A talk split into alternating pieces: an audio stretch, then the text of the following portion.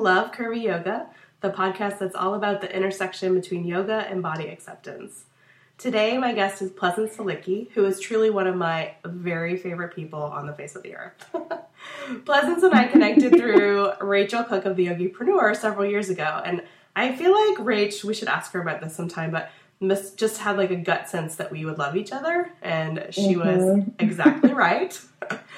So Pleasance runs a truly incredible yoga studio in DC called Lil Om that I had the pleasure of visiting. And she also was one of the first people to be just so excited about having curvy yoga at her studio through an incredible teacher, Dina Khan. So I am so excited for all of you to get to meet Pleasance. Welcome. Thank you. I'm so excited to chat with you today.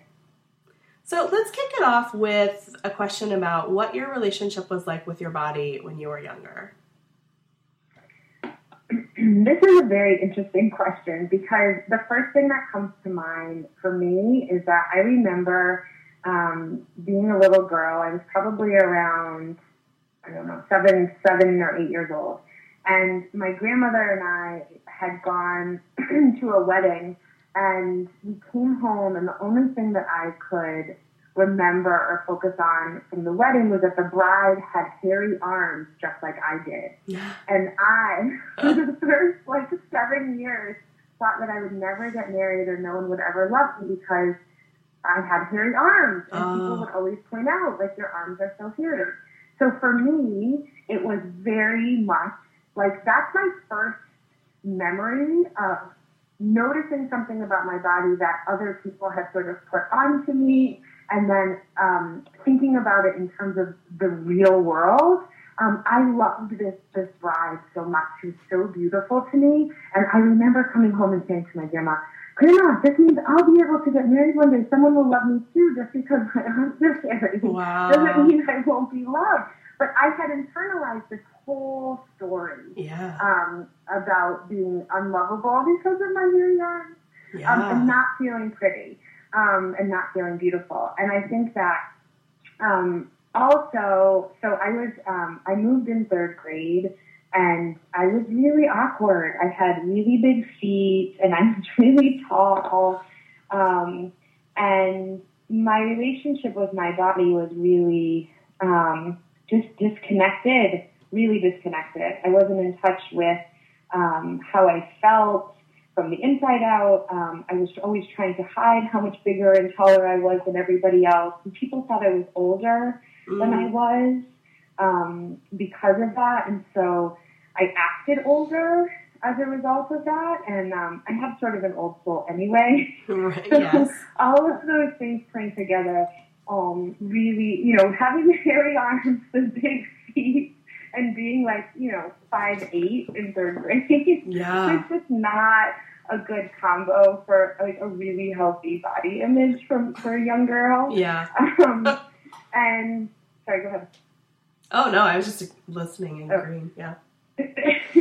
I think um, that it wasn't very solid. It wasn't very and um, I did basically everything I could to be, you know, a good girl and follow the rules and do all of these other things to kind of be on the sidelines so that I didn't have to get kicked out for these kind of awkward things that I felt like I was going through. Mm-hmm. Um, and so um, that's really the first entryway. That's that's really what I remember being a young person. When I got to high school, I went through like many teens. Um, I went through um, a pretty severe um, year or two of depression and that's where I started um, kind of being able to understand that I could control food um, and and make myself hungry with, and have pain yeah. um, associated with food and not eating. And so um, I never had an eating disorder, but I think a lot of teens when they go through depression, eating disorders kind of side by side with them. They kind of have this relationship together. And for me, yeah. it actually wasn't about the food, it was about the pain. I remember mm. being in high school and I remember saying to one of my therapists, um, you know, I don't really care about food. It's just this way I can actually feel the pain when I don't eat.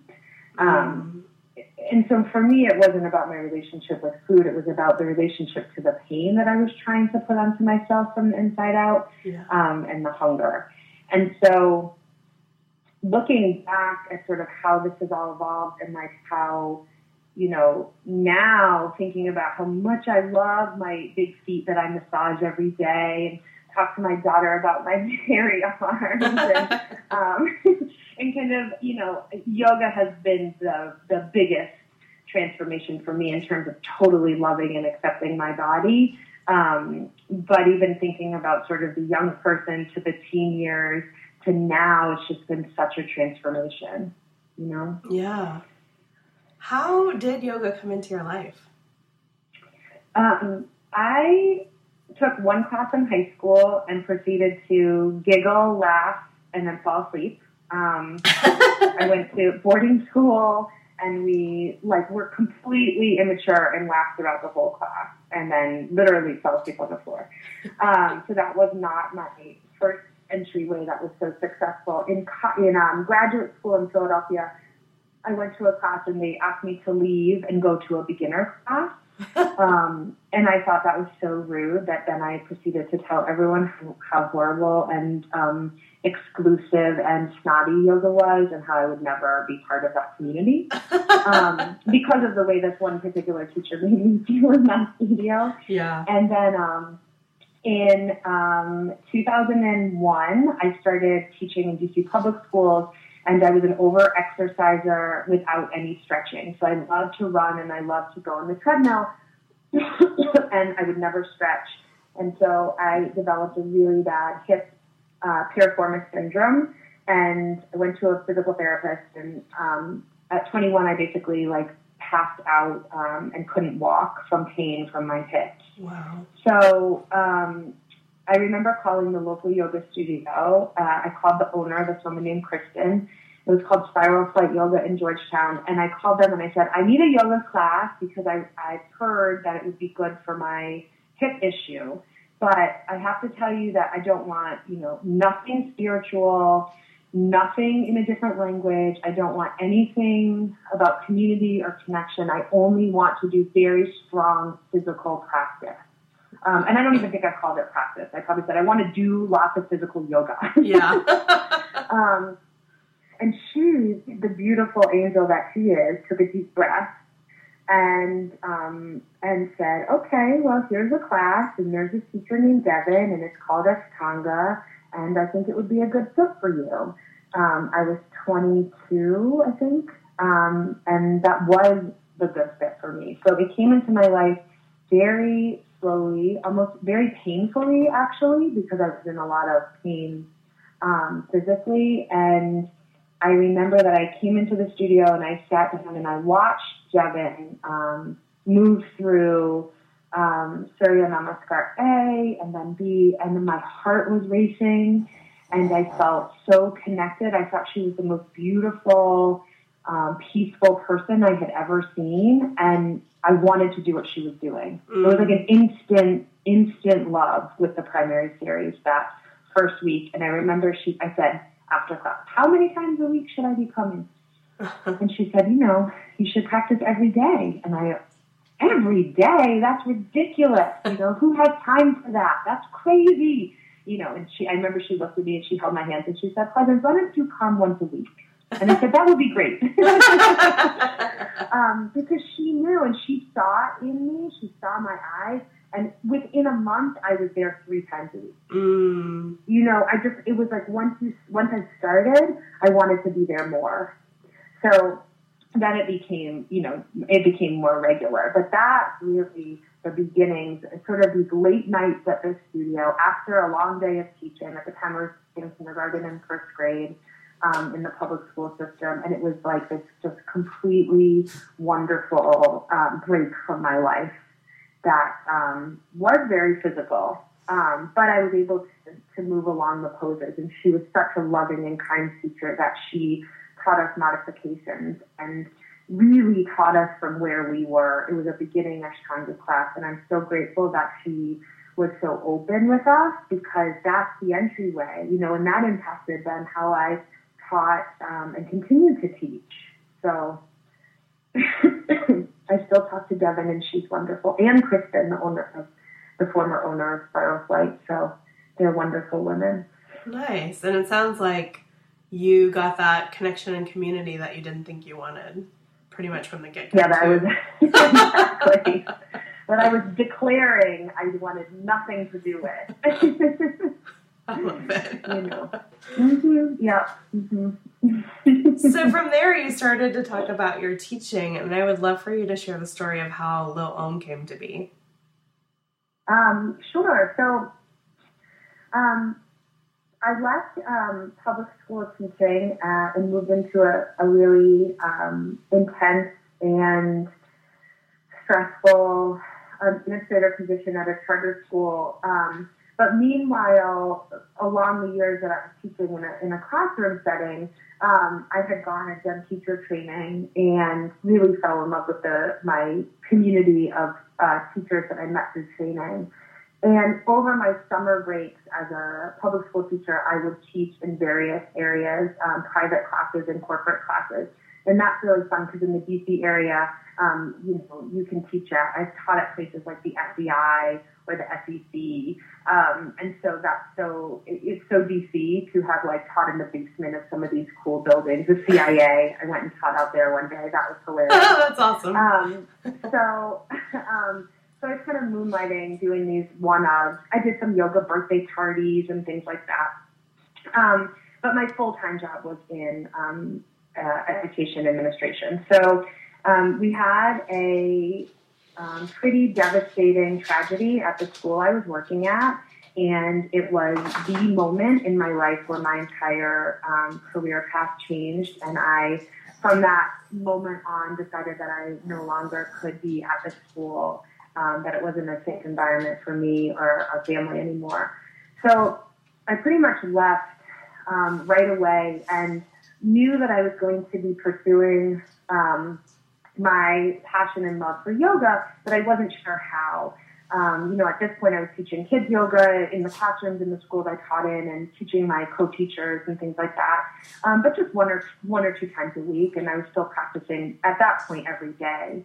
Um, and I, um, this little company uh, was coming to the DC area, and there was no stores, and I was hired um, in a group interview for this company called Lululemon, which we couldn't even pronounce at the time. Um, and uh, they hired me to come on board as a community manager and I actually had no idea what that meant or what I would be doing because the only thing I had ever done was work in schools.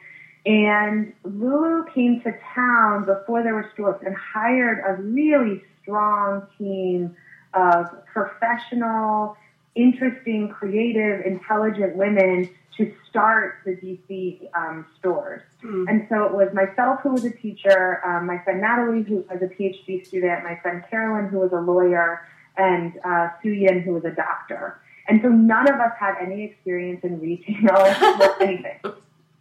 In fact, none of us, I mean, there was no, it, it just was a totally different culture. But that was on purpose. They saw, you know, they saw us all as such, such successful human beings, um, you know, in quotes that they were like, oh, this will be the great startup team. Mm. But what a lot of people, I don't know if people knew this or not, at the time Lulu was a private company. And behind the scenes, what was going on was goal setting. Behind the scenes, what was going on was vision splitting. Behind the scenes, we were reading The Secret. So there was no store, and my job was to go. I can't even believe this when I say it out loud. Was to go around to all of the yoga studios and gyms in town and take all of the classes. And so nice. they paid me. This is karma because I had just been through the ringer and back from the DC mm. public charter system. Yeah. So I know that um, God loves me because then I was hired to um, paid classes at all of these studios, and they paid for the classes and they paid for my time in the classes. wow, that's awesome. Amazing. so I went from being the most stressed out and down in a dark, dark place um, in my life, like almost within a month to the just most beautiful, connected. I was meeting teachers and taking classes and oh my gosh, I was, you know, that was when I was exposed to kirtan, and I just my like heart was exploding with creativity and love. I was reading The Secret for work, then they sent me to Landmark. um, to go do leadership training. Um, I was setting goals and making vision boards and just watching sort of my life unfold in this in this way that I had never imagined. Um, the completely different, you know, path than sort of my master's in education background was me had been previously reading me. Um, but what happened during that, basically it was about three months or so, about two months between when I was hired and I did all of this, uh, took all of these classes and met all of these amazing yoga teachers, um, and did all the, they had a leadership library um, at Lululemon which had books like From Good to Great, um, The Seven Highly Effective Habits of Successful People, um, The Secret, uh, you know, a number of just amazing books sort of classics yeah. um, in business and success in life. And but I had never read these books because everything that I read and cared about before this was about really about education and about changing urban education and, and working in inner city schools. That had been my entire passion in life. Um, so, um, you know, reading these business success books were really interesting, hearing about how people kind of dreamed up their visions and created their own path. And and it started to occur to me, like, what's next? What am I going to do? I know I'm not going to stay in this store. Not that there was anything wrong with that, but just I knew that wasn't going to be for me. Right. And um, pretty shortly after, I got pregnant with my daughter, and it was just this entire birth. The my pregnancy with my daughter, alongside the inner work that I was doing behind the scenes with what Lulu was providing for me, um, was this perfect storm to create a new center for DC families that was really at the heart of it around inclusivity around prenatal and, and, and eventually postnatal yoga. Um, but what I started to see with taking all of these classes everywhere was how much I loved all of the adult communities. But then once I was pregnant taking these classes everywhere, um, there wasn't as much support for me. Mm. And I always say, I've got larger in my pregnancy, I literally didn't fit into some of these studios because they have tapes and they have um, very, very crowded classes. Yeah. And I gained 50 pounds with my daughter. So I did not fit in some of my favorite teachers' classes. And people didn't know what to do with me in some mm. of them, unless I was in a prenatal class. Um, and so I started dreaming, and I dreamed up Little Om Yoga as originally a prenatal um, yoga and holistic health center. Um, I dreamed of going to the School for Integrative Nutrition and becoming a holistic health coach, um, which since I've gone to and now am, but at that point I had not. So I started adding um, various dreams about how to create this center. So, you know, get certified in prenatal yoga, um, meet with local midwives and birth community, develop relationships. You know, I really started to get an action plan for what this could look like.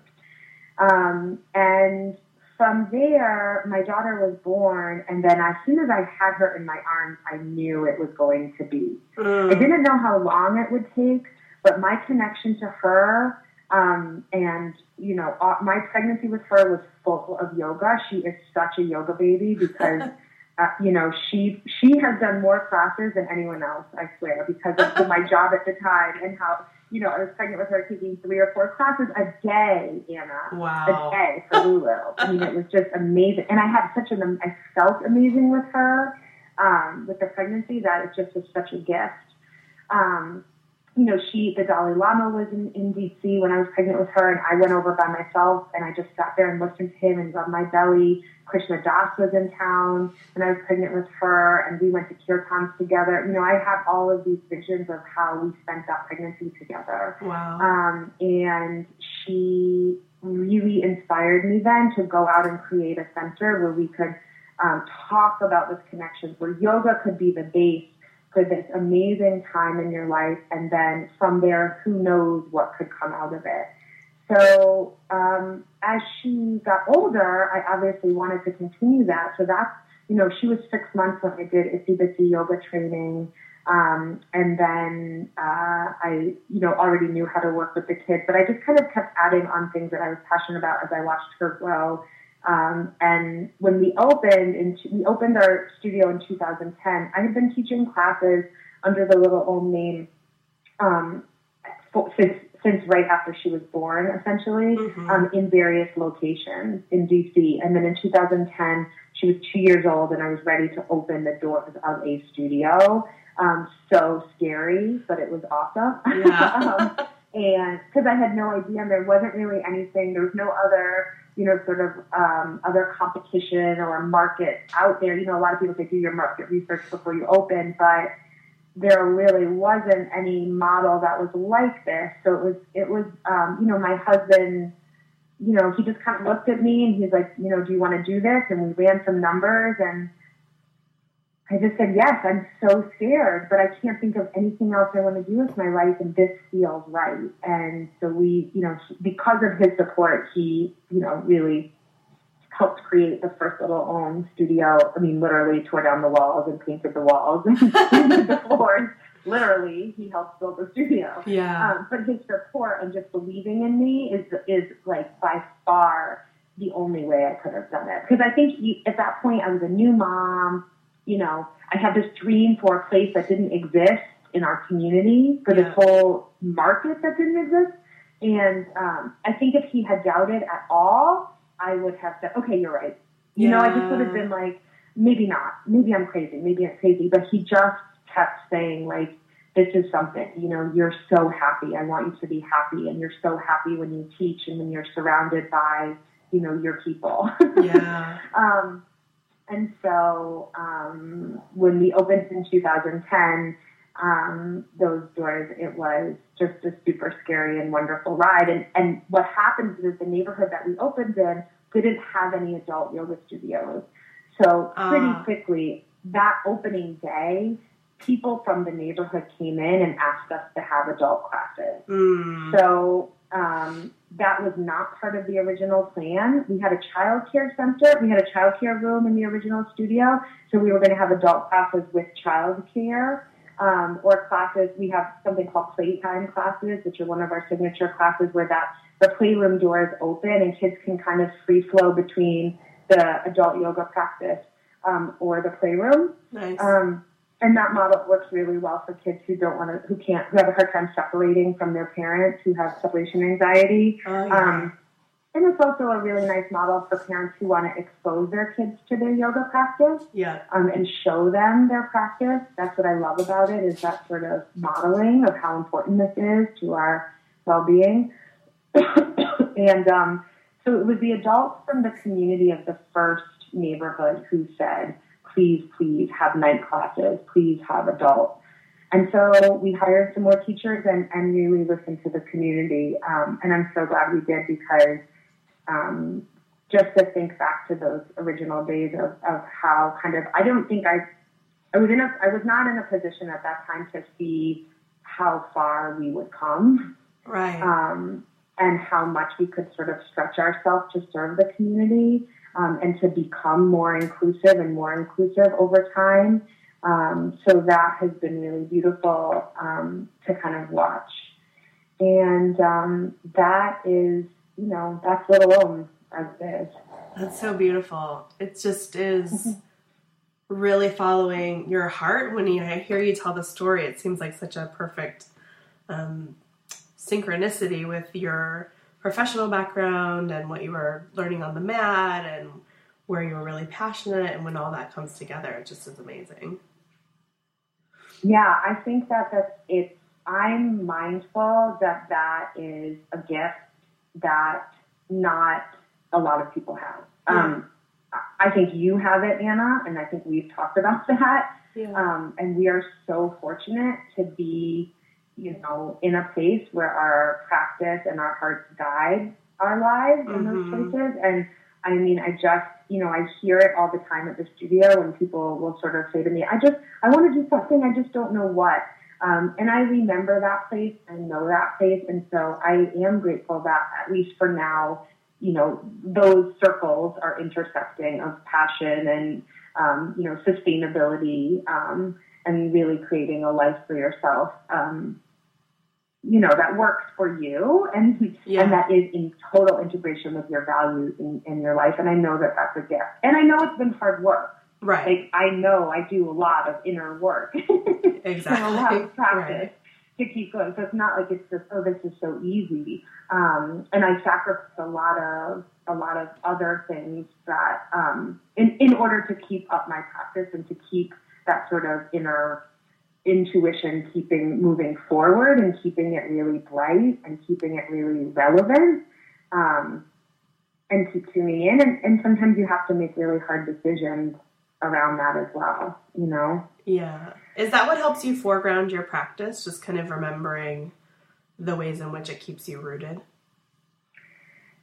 I often say, like, I really don't know how, whether, whichever hat I'm wearing, whether it's business owner, wife, mom, um, community member, activist, wh- whoever, like, I don't know how people do this without a practice, without a, a physical yoga practice or a meditation practice Yeah. because it there's so much going on in our world. There are so many demands and stress and intensity. And so the, the yoga practice, meditation practices for me are the only way that I'm able to sustain um, health, well-being, awareness, Yeah. um, presence. I mean, they, I just feel like I can feel the strength when I'm making decisions for the studio, when I'm connecting with my children. I really feel like all of them are coming out of this years of practice because this was not my nature growing up. Um, and I did not come from a stable, you know, really happy, flowy childhood. Yeah. Um, it, it was pretty dark. And this did not have to be my path. This really, uh, it definitely, the story could have ended another way. Yeah. for sure. right. Um, and so the fact that I'm able to participate in a community and be a community member, um, be a mom, have healthy children, be in a healthy relationship. I've been with my husband for like 17 years or something ridiculous. That's awesome. Um, I mean, I just can't. It's sort of like I can't believe it because you know there was just there was just a lot of darkness, and um, the practice has just continued to show me light and to continue to bring me joy and peace and more love. And so for me, I don't really see another option. And and and when I was in high school, you know, they had me on some really strong medications. Um, I was in such intense therapy and just really had um, a lot of trouble, and that wasn't working either. Um, Yeah. I, um, you know, really gained a tremendous amount of weight. I didn't I gained a tremendous amount of weight and did and connected from my body, and then used um, drugs and alcohol and men to heal pain that I couldn't identify, I couldn't connect with, I couldn't heal. I, I just was so lost. I was really lost. And to think now that like I feel whole and I feel um, healthy is is the gift that the practice has given me and continues to give me. You know? Yeah. I got chills and tears in my eyes when you said that. Yeah. Yeah. I want to touch back on what you were talking about a little while ago about your heart and desire for making your studio so inclusive because I know that that's a big part of what um, made you so excited about bringing curvy yoga to the studio. And I'd love to hear a little Yeah. bit more about that. Um, so I've been thinking about this, and I think that part of it is not necessarily like, well, for sure, it's not written anywhere on a business plan. uh, in terms of like, here's how Little Om is going to be, blah, blah. right. It's way more about the nature of our values and who we are as people. So, like, I'm naturally just a, a, a really inclusive person. Um, mainly because I was very shamed and excluded as a child. Mm. So I um, had a really tough transition uh, when we we moved from Illinois to Connecticut in third grade, and I was basically excluded, you know, entirely from the third grade population, and I will remember that forever. Mm.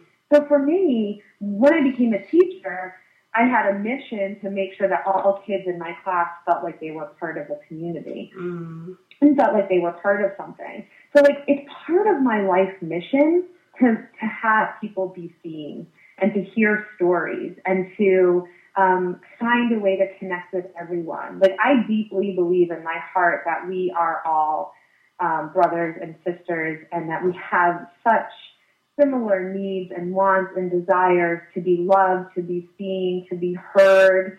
Um, and so for me, it's not necessarily that it's an intentional thing that's happening every day. It's just how I want my whole life to be. I Mhm. want any student who comes in to feel welcome, period. Yeah. Like it just doesn't matter whether you've been a teacher for 20 years or you've never, or you're terrified of the practice because it can be scary Yeah. um, in a number of ways. Physically, it can be scary, and emotionally, it can be scary to be with yourself in quiet on Oh, a mat. yeah. You know. Yeah. um, and so, for me, I think it's much bigger than just like why is Little Om inclusive. It's like how do we create communities um, within our own lives that feel like everyone's welcome because it was so painful as a child to not be welcome. Yeah. you know, I mean, it really was.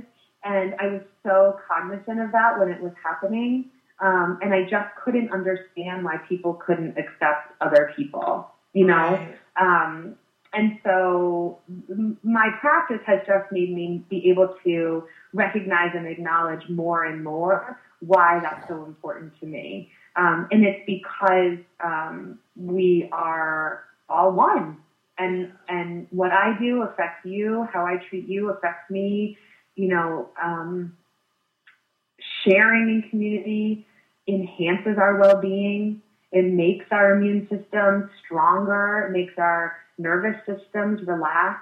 You know, being able to hold someone's hand and say like, "You're welcome here." Yeah. um, you know, I see you. Um, that's really been powerful to me. And so anything I can do to help others um, live better and have more joy um, is what I want to do. And so having an actual studio where you get to do this every day is the best thing in the world. it's true. awesome.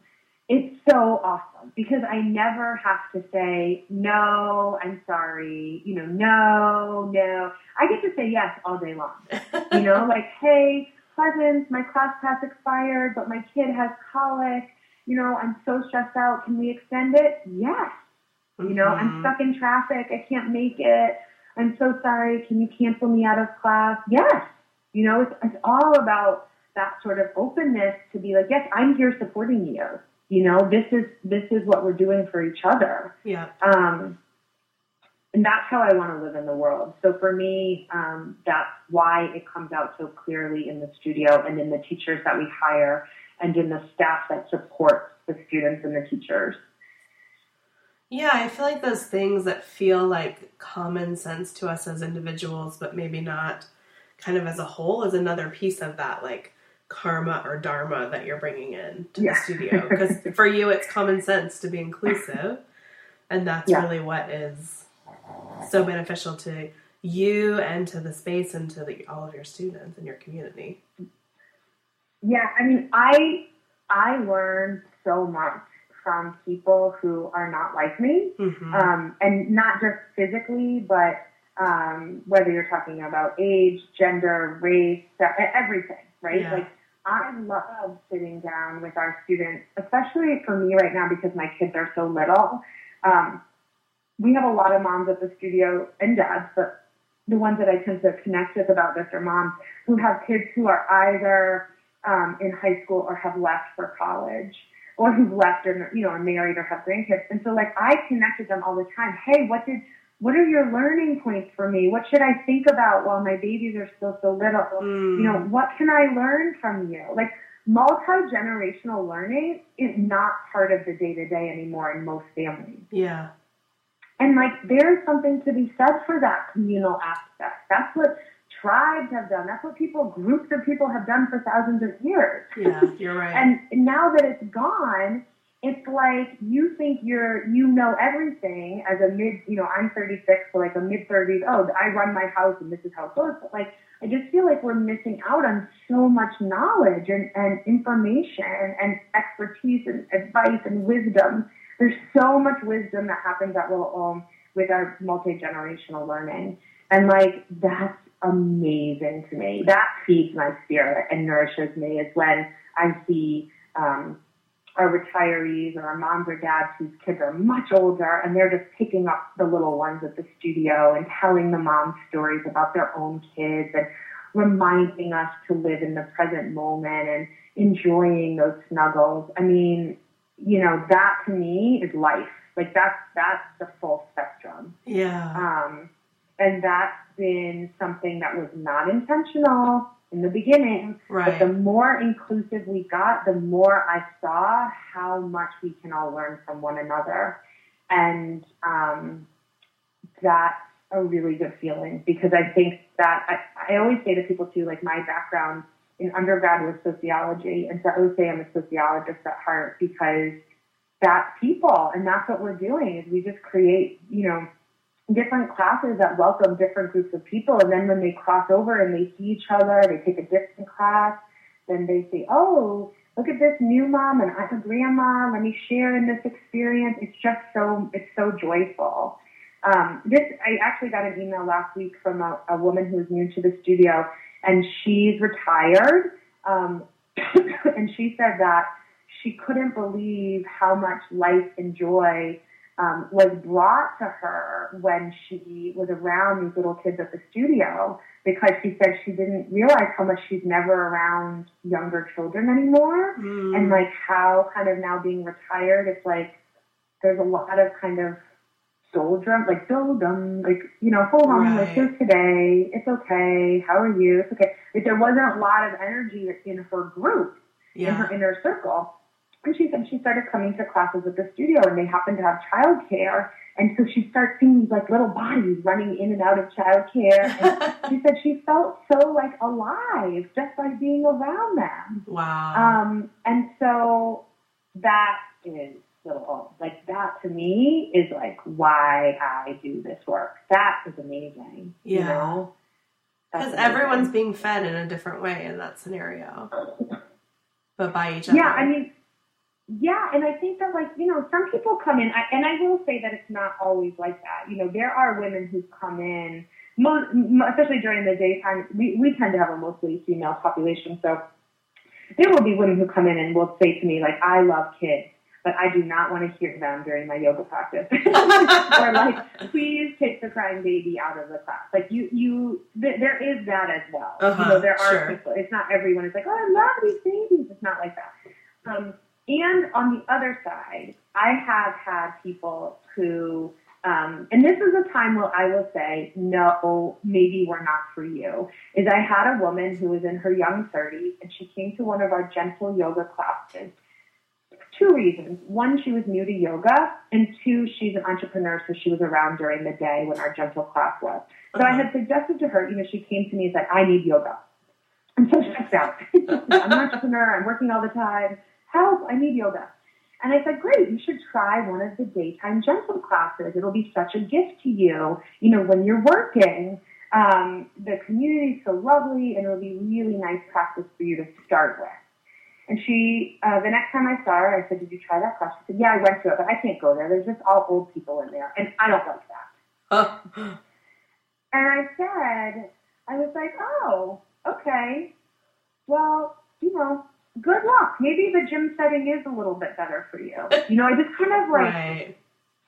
like she, it wasn't going to work. Like she, that mindset, like I, I just don't think we're the place for her. Right. Yeah. you know, because And that's okay. being on her mat, and that's okay. And that's what I didn't get upset about. I just was like, yeah, maybe you should try that Zen yoga class that you're, you know, you're comfortable with your gym. Like, you should try it because we were talking earlier about like the difference between gym yoga and studio yoga. Uh-huh. And I had, you know, tried to um, communicate what what the difference is and why I think it would be beneficial to her. But I also, it's okay that not everybody is okay with that um, and is comfortable with who's around them. But for me, it, it wouldn't occur to me. I think it's joy. I think it's amazing to be in a room full of diverse people. Yeah. And and that's just how I, I am. So for me, it would never be like, oh, I don't want to be here because I'm the only one. right. you know? Yeah. It's so, more like, oh, I'm the only one now. mm-hmm. Yeah. Mm-hmm. What, because you've been, this is both from your heart and something that you intentionally bring into the space. I'm wondering what you wish all yoga teachers or studio owners knew about creating welcoming classes. Um, I think that you know, the past, about 18 months ago, we did some, some work for Little around our core values.